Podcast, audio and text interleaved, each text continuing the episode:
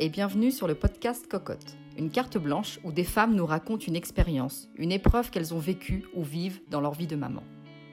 Souvent puissants, toujours touchants, ces podcasts se veulent avant tout informatifs et profondément humains.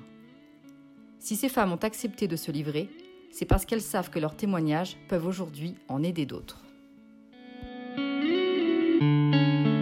Pour ce nouveau podcast, Bérangère Touchman, coach de carrière et auteur du livre Working Mom à paraître le 20 octobre, revient sur son propre parcours de maman entrepreneuse. Un récit déculpabilisant qui prouve que l'on peut très bien être mère et actrice de sa vie professionnelle et y trouver son équilibre.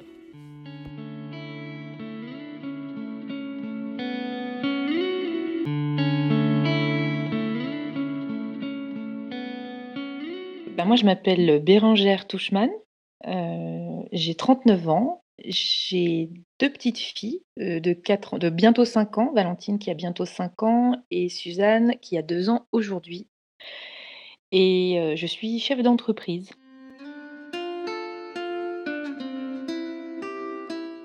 Donc, moi, j'ai un, parcours de, de bon élève. Moi, j'ai fait une, une sup de co. j'ai travaillé dans de belles entreprises pendant 12 ans. J'avais des postes où j'avais régulièrement ben, des promotions, des opportunités qui se sont créées. Mais je, je connais, je connaissais à l'époque ce que beaucoup de personnes connaissent, c'est le manque de sens.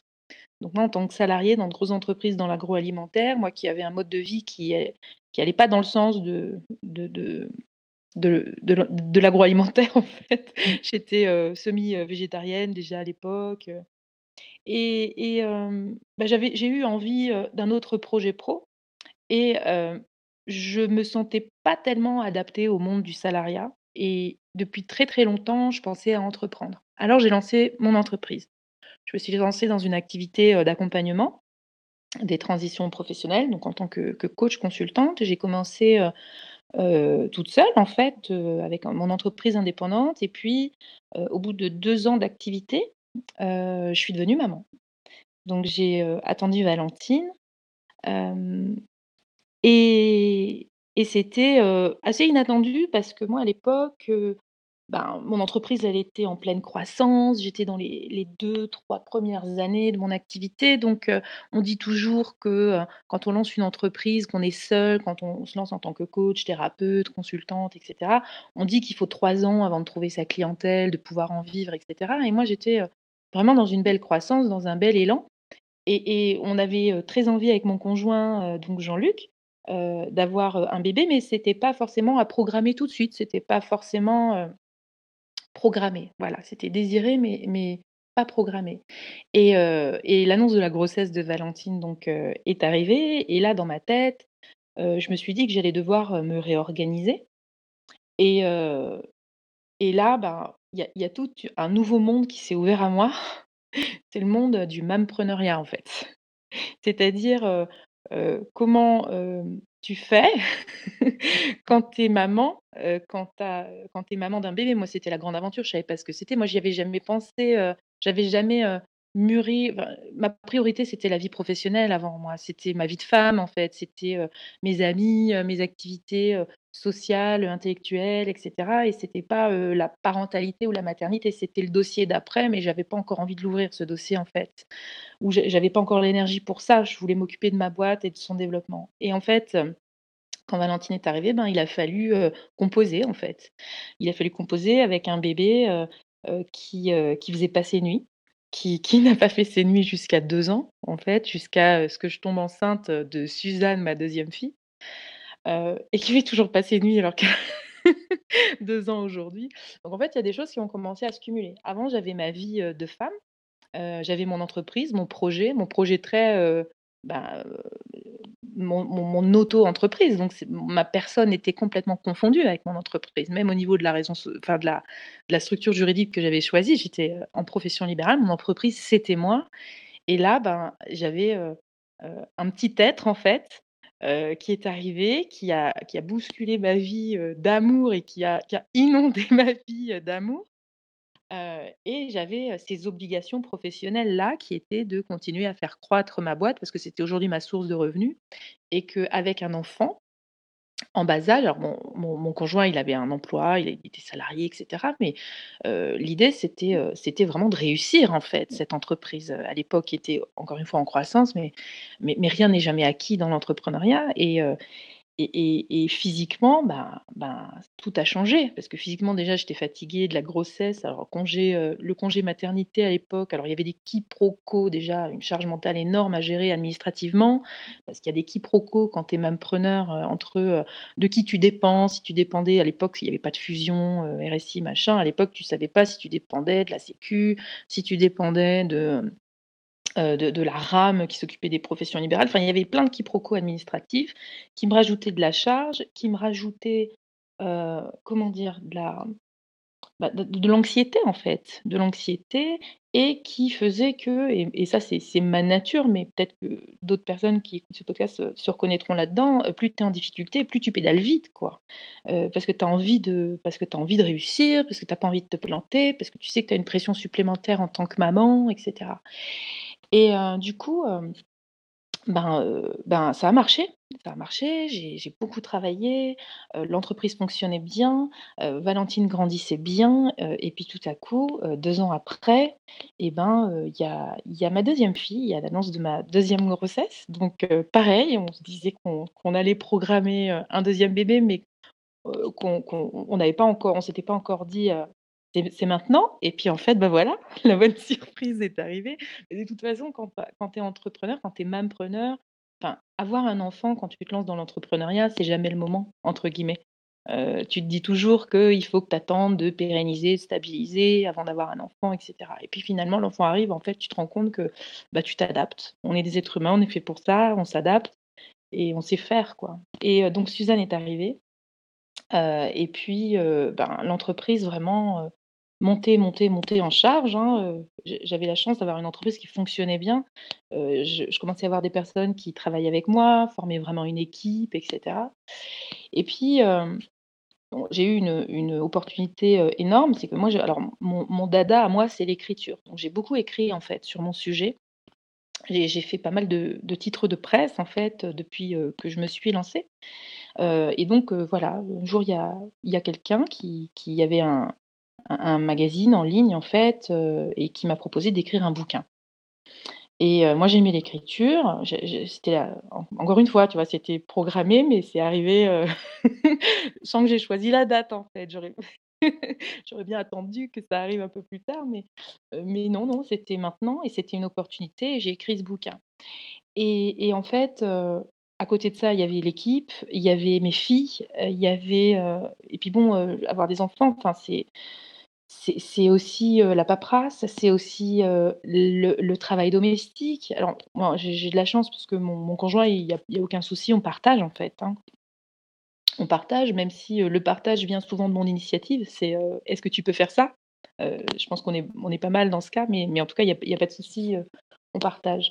Mais n'empêche que ça fait des couches et des couches de trucs qui se rajoutent à la charge, même si la charge, c'est pas beau parce que parce que j'aimais bien ma vie, en fait, heu, quand j'avais tout ça à gérer en mode Shiva, heu, en train de jongler, heu et puis j'avais le sentiment de produire, j'avais le sentiment d'avoir de l'impact, j'avais le sentiment que mes filles grandissaient bien, j'avais le sentiment que ma boîte, elle avait du sens, j'avais le sentiment, que que je réussissais, en fait, ma vie, la vie que je voulais, réussir à tout concilier, ce fameux mot, de conciliation, en fait. Et et du coup, ben, j'ai écrit ce bouquin, heu, ça m'a passionnée et au dernier chapitre du bouquin, j'y étais mais vraiment de manière, heu, intensive avec, heu, un bébé de 2 ans qui faisait pas complètement ses nuits, avec, les clientes, à accompagner à côté, avec mon équipe, c'était beaucoup, beaucoup, beaucoup de cumul, en fait. Et à la fin, quand j'ai quand j'ai fermé mon ordi, à la fin de l'écriture du dixième chapitre de mon livre, je me suis dit: «Mais quand même, je suis fatiguée». Quand même. Et moi, me dire que je suis fatiguée, avec mon avec mon mental de guerrière là, c'était compliqué, de l'admettre, en fait. Et ce que j'avais réussi à faire quand même, depuis quelques années, c'est, de bosser uniquement à temps partiel pour ma boîte. Et ça, c'était, important, je pense, d'avoir réussi à le faire puisque quand on se lance dans l'entrepreneuriat ou dans un nouveau challenge professionnel, Heu, nous, en tant que bonne élève et je pense pas être la seule à avoir un ADN de bon élève en fait, et ben, on on surtravaille, on surinvestit, on veut faire nos preuves, on donne énormément et on dépense en fait. C'est ça le mot, c'est dépenser. dépenser de l'énergie, dépenser, du temps, dépenser, de l'espace, mental, on est beaucoup, beaucoup en dépense et souvent je crois, hein, parce que je travaille, mon travail c'est aussi d'accompagner les mères de famille donc je discute beaucoup avec elles, je je m'imprègne beaucoup et en fait, on s'identifie toutes un peu les unes aux autres. On connaît toutes à peu près la même vie qui est on jongle, on cumule, on concilie.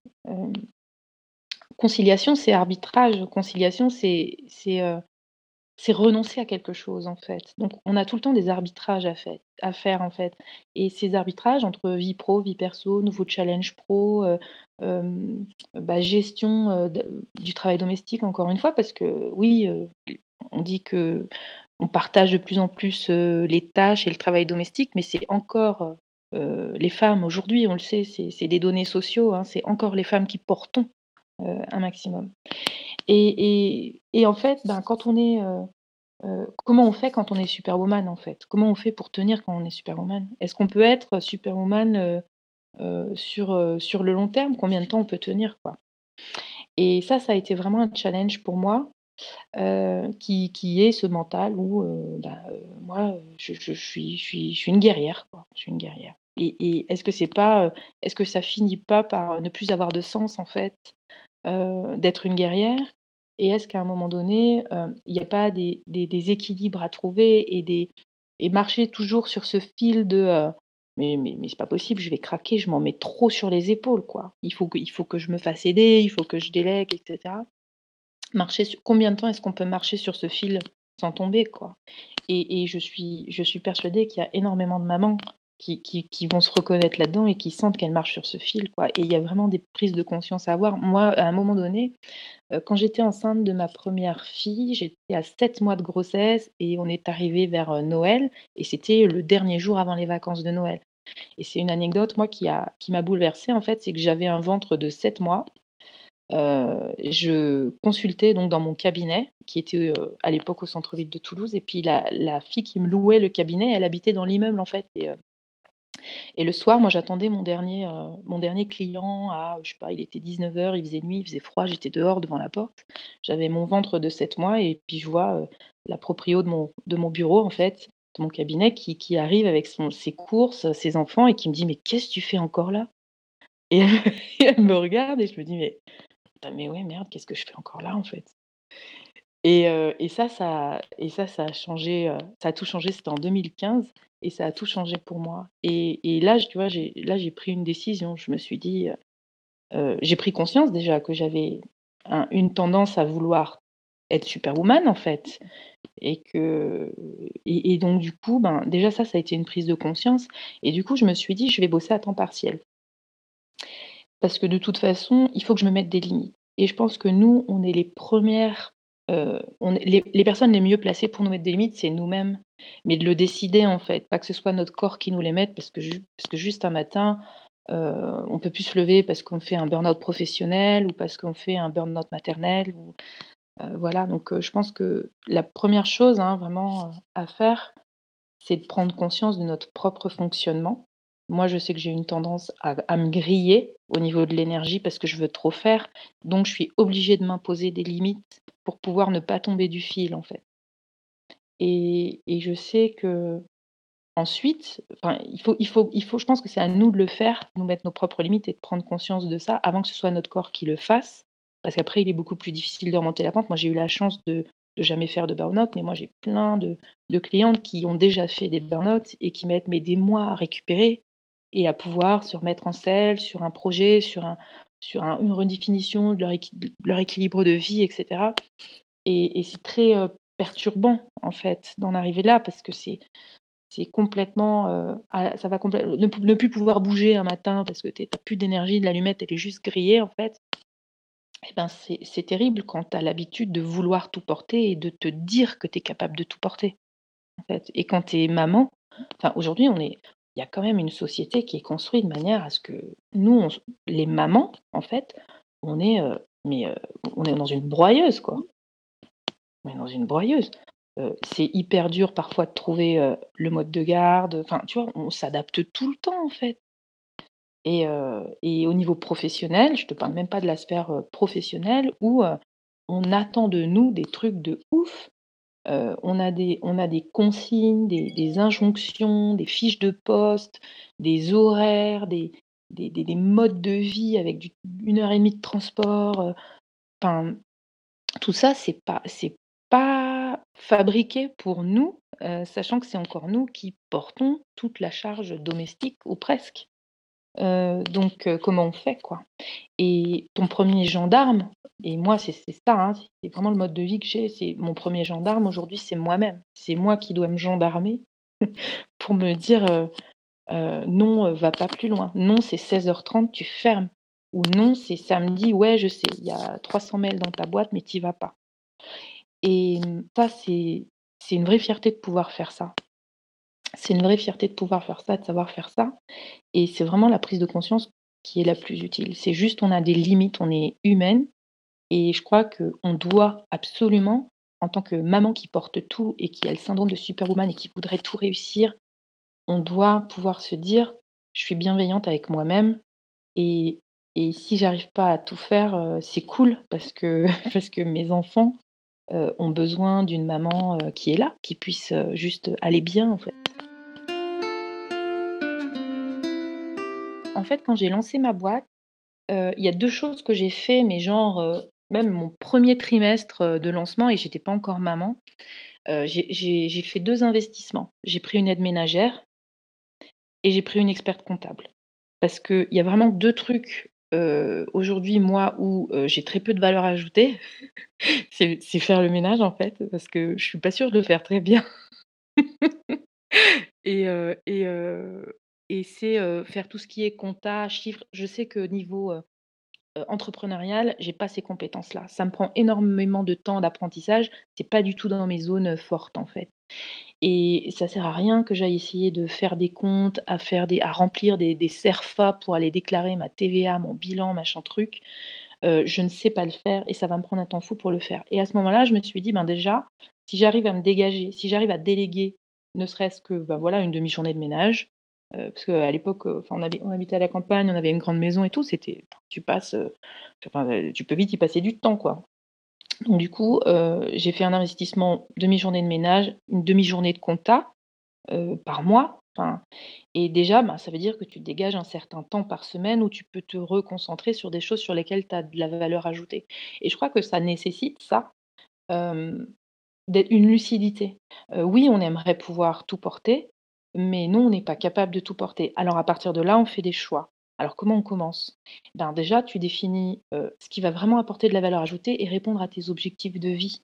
Heu, moi, mes objectifs de vie, c'était développer ma boîte et si je passe, heu, une 1/2 journée par semaine à faire, mon ménage et que j'essaye et que je m'arrache les cheveux sur un jour de compta par mois et pour produire un résultat médiocre, ça sert à rien. Je préfère payer quelqu'un pour le faire pendant que moi, je me concentre vraiment sur ma ma zone, là où je suis très bien. Et en fait, ça, ben, heu, ça te fait oublier, en fait, que tu as envie de tout porter, heu et que finalement, il faut que tu renonces, heu, parce que finalement, tu te concentres sur les zones là où toi, tu produis, des choses que tu aimes, donc qui alimentent ta confiance en toi, qui alimentent, ben, le fait que tu te rapproches plus rapidement de tes objectifs parce que tu es pas freinée par des trucs qui sont pas censés t'appartenir, en fait et donc moi, j'ai plutôt vécu comme ça et moi, c'est ce que j'encourage j'encourage toujours. Heu, alors ça, c'est de la délégation, heu, extérieure, mais enfin, à un professionnel, à des professionnels, mais tu peux aussi déléguer, heu, des trucs à ton conjoint, des trucs à tes enfants, des trucs à ton assistante maternelle, des trucs à, au au CLAE en laissant tes enfants 1 heure de plus au CLAE. Enfin, tu voilà, tu tu es tu es pas seule, en fait et je crois qu'il y a vraiment, tu vois, l'électrochoc, moi, de cette, heu, ma proprio qui me voit et qui me dit: «Mais qu'est-ce que tu fais encore là? Tu peux pas faire ça, en fait, c'est pas possible». Je crois que la prise de conscience, elle est là. C'est toi, dans ta tête, te dire: «Mais qu'est-ce qu'aujourd'hui, heu heu, je» tu vois, moi, aujourd'hui, à quel moment je peux me dire: «Mais non, tu peux pas aller plus loin que ça, elle est là ta limite» et à partir de là, tu regardes ce qui dépasse et tu vois comment tu peux déléguer ce qui dépasse, mais ça induit d'accepter, heu, de ne pas pouvoir tout porter Mais ça veut aussi dire, et ça c'est la bonne nouvelle, que tu vas pouvoir te concentrer sur des trucs qui te font plaisir, qui alimentent ta confiance et qui te valorisent. Donc moi je l'ai plutôt, pris comme ça. Mais mais ce déchirement-là, ce truc de, je dois renoncer et c'est terrible parce que je voudrais, pouvoir tout faire et pouvoir, tout porter, c'est, en fait, je je crois déjà, tu vois, c'est un mythe, en fait. Tu peux pas le faire et si tu si tu veux le faire, tu peux pas tenir, en fait. Donc faut choisir et et quand tu commences à choisir et à déléguer et cetera, vraiment moi l'exercice que je propose à mes clientes aussi, c'est d'aller, mesurer vraiment, comment tu te sens quand tu fais ça. Mais en toute, pas pas sur ce qu'il faudrait que tu sentes, c'est-à-dire il faudrait que tu te sentes coupable, ça tu vois? Ce la société structurée, autour, enfin tu vois, où induit vraiment la a pour conséquence la culpabilisation permanente des mamans, quoi. Et en fait, tu te rends compte que quand tu délègues, quand tu te sors en fait de ça, de ce truc, tu vois un peu aliénant ou ce que les féministes, disent disent, aliénant, ben, tu te sors de ça et tu te rends compte que c'est vachement plus frais en fait ce que tu vis. Tu vas là où tu as envie d'aller, es pas, heu, tu te sens tu te sens plus libre en fait. Tu te sens plus libre et ça c'est chouette à vivre parce que quand tu vas dans le sens de de ce qui est juste pour toi, alors, ça peut être, ton projet pro, ça peut être ton mode de vie, ton équilibre de vie, ben, tu es mieux dans tes pompes et par conséquent, bah, tu es davantage peut-être la maman que tu as envie d'être parce que tu passes davantage de temps de qualité avec tes enfants. Tu es peut-être aussi, plus heureuse, heu, en couple parce que tu prends le temps, tu vois? Tu gagnes de toute façon du temps et le temps, mais c'est tellement précieux, c'est de l'or, ça se ça se vend le temps. Et ouais et en fait, c'est voilà, c'est on est vraiment toutes, dans le même bateau parce que la société, c'est ça qu'elle attend de nous. Maintenant, toi, à titre perso, à titre intime, quelle est ta limite, quoi? Et je crois que c'est la seule question à se poser, en fait. Ta limite et ta priorité. Quelle personne tu as envie d'être? Quelle femme tu as envie d'être? Quelle maman tu as envie d'être? Quelle professionnelle tu as envie d'être? Et après, chacune est libre, en fait, complètement libre de choisir. C'est-à-dire que s'il y en a si certaines personnes veulent mettre le curseur sur la vie pro parce que pour elles, c'est nourrissant et que ça les rend heureuses et que, OK, elles ont elles ont une assistante maternelle qui fait le taf et qui est là et et sur qui elles peuvent se reposer, bah, c'est OK. Et si tu es une maman qui a envie de prendre un congé parental parce que juste c'est là que tu crois qu'il faut que tu sois et que tu ressens le besoin d'être, c'est là qu'il faut que tu sois. Et il y a pas de jugement à avoir là-dessus. Heu, si tu as pas envie si tu as envie de déplacer le curseur pour te décharger d'autre part, et ben, va du côté qui te convient le mieux, en fait. C'est OK tout ça. C'est beaucoup trop complexe pour qu'on puisse, juger, en fait, des choix qui seraient faits. Quelqu'un qui serait plus «carriériste» entre guillemets, quelqu'un qui serait plus, heu, je sais pas, c'est des caricatures, c'est pour ça que je mets des guillemets, mais «mère poule» entre guillemets, mais voilà, il y a a pas à juger et il y a pas à s'auto-juger. C'est assez compliqué ce qu'on vit, en fait, en tant que maman. C'est génial d'être maman, on est encore une fois inondées d'amour au quotidien, c'est génial, mais heu mais heu, être parent, être maman, putain, c'est des attentes de ouf, qui sont sur nos épaules et qu'on s'auto-inflige aussi, quoi. Maintenant enfin quand je vois tous les la littérature autour de la parentalité, bienveillante, machin, ouais, mais quand juste quand tu fais une journée, tu as passé une journée affreuse où ton boss t'a crié dessus, le soir, mais d'où tu cherches l'énergie? D'où tu trouves l'énergie pour pour faire de la parentalité, heu, bienveillante et tout ça? Enfin, c'est des concepts qui sont fabuleux, mais juste on est humaine, quoi. Alors, quelle maman je suis? Hem, je je sais pas, je suis, heu, la meilleure maman possible dans la mesure, de ce que je suis capable, en fait.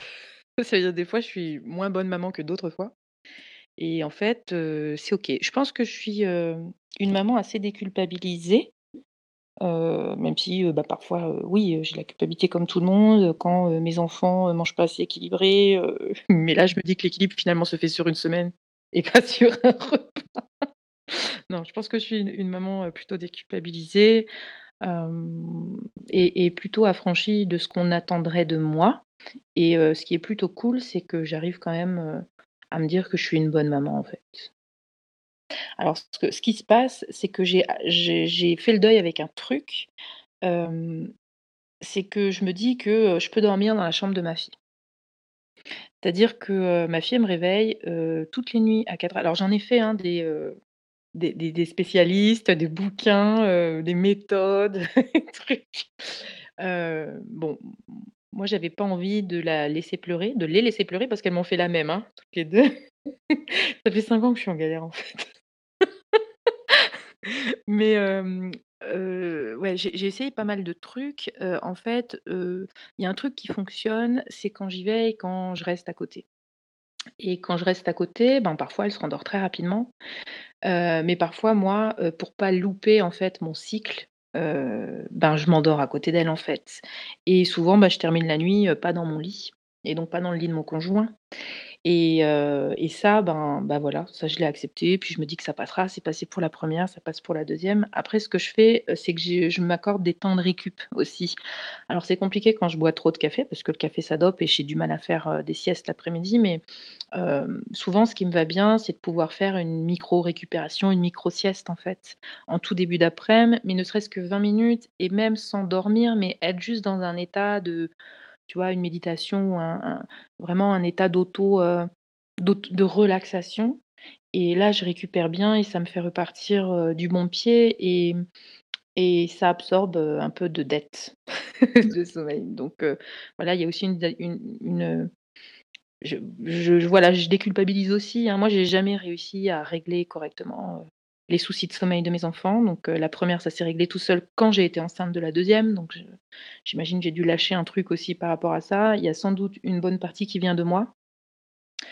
Mais heu, bah, de toute façon, j'ai pas la clé donc heu, voilà, il faut que je m'arme de patience et il faut que je sois là pour elle, que je réponde à ses besoins comme moi j'entends que que je dois répondre à ses besoins, même si je peux me tromper et et et il y a beaucoup de gens qui me disent que je me trompe, tu sais, comme j'allaite encore moi, tu vois? Moi, ça fait j'ai allaité mes filles 2 ans, heu, les 2, heu et de toute façon, beaucoup de personnes te disent que si tu fais pas bien. Bah, si tu arrêtais d'allaiter, elle dormirait mieux ta fille. Ouais, ben, je fais ce que je veux parce que je pense que c'est mieux pour elle, en fait. Et même si, enfin, je juge pas les autres, mais je veux pas que les autres me jugent, en fait. Voilà. Donc ben, voilà, la dette de sommeil, je fais un peu comme je peux. C'est c'est un peu le voilà, mais ça va passer, ça va passer, ça fait partie du du truc. Ben, justement, en fait, ça, ça a vraiment, hem, effectivement, ça a été, heu, une vraie question. Hem, quand je me suis lancée, je m'adressais, donc moi, je fais de l'accompagnement aux transitions pro. Donc en fait, on vient me voir, on me dit, heu: «Je suis en perte de sens au travail, qu'est-ce que je pourrais faire? J'ai pas de méthode, comment je peux faire pour, heu, trouver mon nouveau projet pro?» et moi, je travaillais, heu, jusqu'en 2000, heu, 18 du coup, avec des cadres. Mais vraiment C majuscule, hein, de tous les secteurs d'activité, des hommes, des femmes. Je travaillais, pour moi, pour mon cabinet, mais je travaillais en sous-traitance aussi pour d'autres cabinets. Vraiment, voilà, j'avais une vision assez classique de l'accompagnement des transitions pro et en fait, c'est quand j'ai eu Suzanne, quand j'ai eu mon 2e enfant, elle est née au mois de septembre et en fait, heu, entre septembre et décembre, je me suis dit: «J'ai aujourd'hui, je m'identifie avant tout en tant que mère et pas en tant qu'entrepreneuse». Enfin, j'étais vraiment dans ce temps de la de de la maternité, en fait, heu, dans le 10e mois, en fait, l'après, l'après, grossesse et je me suis dit: «Non, je aujourd'hui, je suis complètement connectée, avec, la maternité et je suis complètement connectée avec, les autres mamans» et je sais, que c'est là que les ennuis commencent, en fait, quand on est une femme, en termes de gestion de carrière. Parce que c'est au moment de la maternité qu'arrive le plafond de verre. Tout à coup, tu vas pouvoir moins négocier. Ta rému, heu, tes promotions, heu, tu vas avoir moins de voix, en fait, heu, dans tes dans ces dans tes évaluations annuelles. Tout à coup, on va moins penser à toi quand tu auras des promos. Tout à coup, on va se dire que tu es une personne, entre guillemets, «à risque» et tu vas moins être recrutée. Parce qu'on va se dire: «Waouh, il y a des déplacements dans le poste, elle a des enfants en bas âge, elle va pas pouvoir être là» et cetera. Moi, ça, ça me révolte, en fait. Le plafond de verre et les différences de traitement, les inégalités qu'il peut y avoir dans le monde du travail, qui est un monde hyper hostile pour les mères, ben, ça, ça me révolte. Et moi, en fait, à l'époque, ce que je me suis dit, c'est, «J'ai une mission, je veux de l'impact, je veux du sens et pour continuer à avoir du sens et ben, je veux apporter de l'aide aux personnes qui en ont le plus besoin et en plus avec qui j'ai envie juste de prendre du plaisir à être, en fait» et c'est pas que j'avais pas de plaisir à être avec les cadres, mais c'était beaucoup plus corporate. C'était, heu, moi je pouvais recevoir, heu, des gens en costard, mais moi j'avais envie, heu, de recevoir, des des nanas avec des t-shirts d'allaitement, qui avaient, les cheveux décoiffés et qui avaient des cernes sous les yeux et qui me disaient: «Mais où est-ce que je dois aller?» Voilà, moi c'est ça que j'avais envie de faire et c'est pour ça que j'avais envie d'être, c'est en ça que c'est là que j'avais envie d'être et que j'avais besoin d'être, en fait. Et du coup, ben, en fait, j'ai revu j'ai tout revu, hein, tous mes programmes d'accompagnement, mes supports, tout, j'ai tout revu, j'ai tout adapté aux mamans. Et et je crois que alors oui, hem, ça me permet d'être, heu, plus en empathie probablement, puisque je me sens beaucoup plus en empathie aujourd'hui avec quelqu'un qui vient me dire: «Ben, heu, j'ai envie de créer ma boîte en tant qu'entrepreneuse, j'ai envie de créer des sacs et les vendre sur internet». Je me sens beaucoup plus en phase avec quelqu'un qui me dit ça, avec une femme qui me dit ça et qui me dit: «Mais en plus, ça va me permettre de pouvoir, heu, bosser de la maison, ça va me pouvoir, me permettre de terminer à 17:00 tous les jours et de choisir quand je termine avec qui je bosse et tout». Je me sens beaucoup plus en phase avec ces femmes plutôt qu'avec, quelqu'un qui me dirait, «Ben, moi je veux, être, enfin je je je veux, je suis quelqu'un de carriériste, je veux ce poste à tout prix, et je suis prêt à tout» et voilà, même si, voilà, après je juge pas, mais c'est juste là que j'ai pas envie j'ai plus envie d'être là. Voilà, j'ai envie d'être là pour, pour les mamans parce que pour les mamans, c'est plus dur. C'est plus dur de créer une boîte parce qu'on a beaucoup plus de doutes, on a beaucoup plus on se met beaucoup plus de pression financière aussi. L'initiative professionnelle du moment où tu es mère et surtout quand tu as des jeunes enfants des jeunes enfants, l'initiative professionnelle est plus compliquée à prendre, en fait. Heu, c'est pas impossible bien sûr, mais c'est plus compliqué à prendre et il y a besoin de soutien, mais d'un soutien différent qui est juste de la méthode, tu vois? Comme ce qu'on aurait en bilan de compétences, qui est déjà une bonne base de travail, mais qui suffit pas d'après moi quand tu quand tu es plombée par des peurs, heu, par des croyances, par un manque de confiance, parce que parfois tu reviens de congé parental, tu as pris, heu, 3 ans, ça fait 3 ans que tu bosses plus, tu sens que que tu as peur de pas être à la hauteur, enfin, on a des peurs, on a des croyances, on a, heu, un monde du travail qui nous attend et qui est hyper hostile, et qui a des préjugés par rapport à ce qu'on est.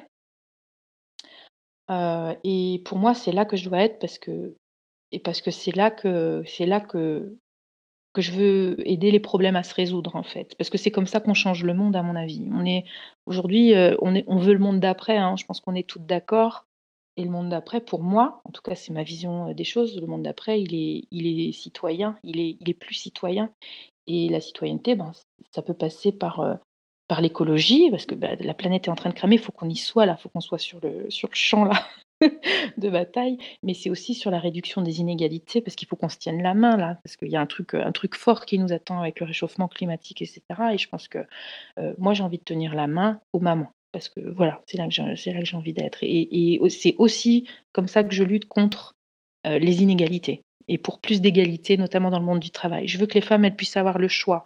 Le problème, c'est quand on quand on est mère, on a moins le choix. Voilà, c'est un fait, on a moins le choix. On se le donne moins aussi parfois, mais la société, heu, nous permet de moins nous donner le choix aussi donc heu, donc je veux changer ça, voilà. En fait, aujourd'hui, ce qui nous aide à à être mère imparfaite, c'est qu'on a trop de trucs à porter et que, heu, la carrière ou la non carrière, parce qu'on a envie de choisir ce qu'on veut, en fait. On a on a le droit de choisir ce qu'on veut et ben, heu, on n'en parle pas. Pour te donner un exemple, moi, heu, je t'avais dit que quand quand j'ai, heu, monté ma boîte, j'ai été tout de suite très, très, heu, connue. J'avais fait des titres, j'avais 30 ou 40, heu, titres de presse, enfin très rapidement. Et depuis que j'ai fait le virage, working mum, en fait, en 2019, plus personne m'appelait. Les mères de famille n'intéressent personne, à part les mères de famille entre elles et c'est affreux.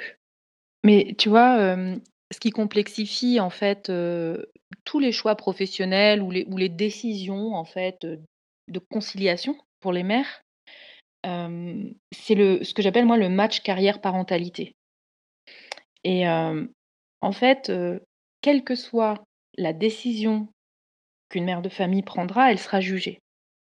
Voilà. Je veux, travailler tout en continuant à allaiter, bah non, tu vas retourner travailler, tu vas pas continuer à allaiter quand même. Je veux monter ma boîte, ah mais non, attends, tu te rends compte financièrement? Non mais là, je veux, changer de boulot ou je veux, me consacrer pendant 1 an à un projet, associatif ou humanitaire. Ah mais non, tu te rends pas compte, ton fils, il va commencer ses études là, enfin, quel que soit le choix qu'on fait, nous, on est tout le temps jugés et on a intégré complètement en nous, en fait, ce truc de jugement, de conformité, en fait, à un truc social, heu, qui est aujourd'hui complètement daté, quoi, et du coup, heu, ben, on est souvent notre propre, censeur, en fait, heu, intérieur et c'est pour ça que je crois que la question à se poser quand on cherche à se réaliser professionnellement, la 1re, c'est: «Qu'est-ce que je veux?» Mais pas, c'est pas la la question, c'est pas, quel sur pour quel métier suis-je faite? La la question, c'est: «Qu'est-ce que je veux dans ma vie? C'est quoi mon projet de vie?» parce que, maintenant, si je sais quel est mon projet de vie, je vais pouvoir venir plugger mon projet professionnel dessus, mais pas l'inverse, tu vois? Et et et accepter ça. Accepter qu'on puisse se donner cette liberté. Une mère ne doit pas être il y a il y a pas un modèle attendu. Tu vois? Déjà dans le les époques, heu, attendent des choses différentes, heu, au niveau de la construction de la société, on attend des choses différentes de la part des mères selon les époques. Mais là, on est vraiment dans une époque hyper ingrate, quoi. Donc soyons, heu, notre, notre propre gendarme et décidons ce qu'on laisse passer et ce qu'on laisse pas passer voilà.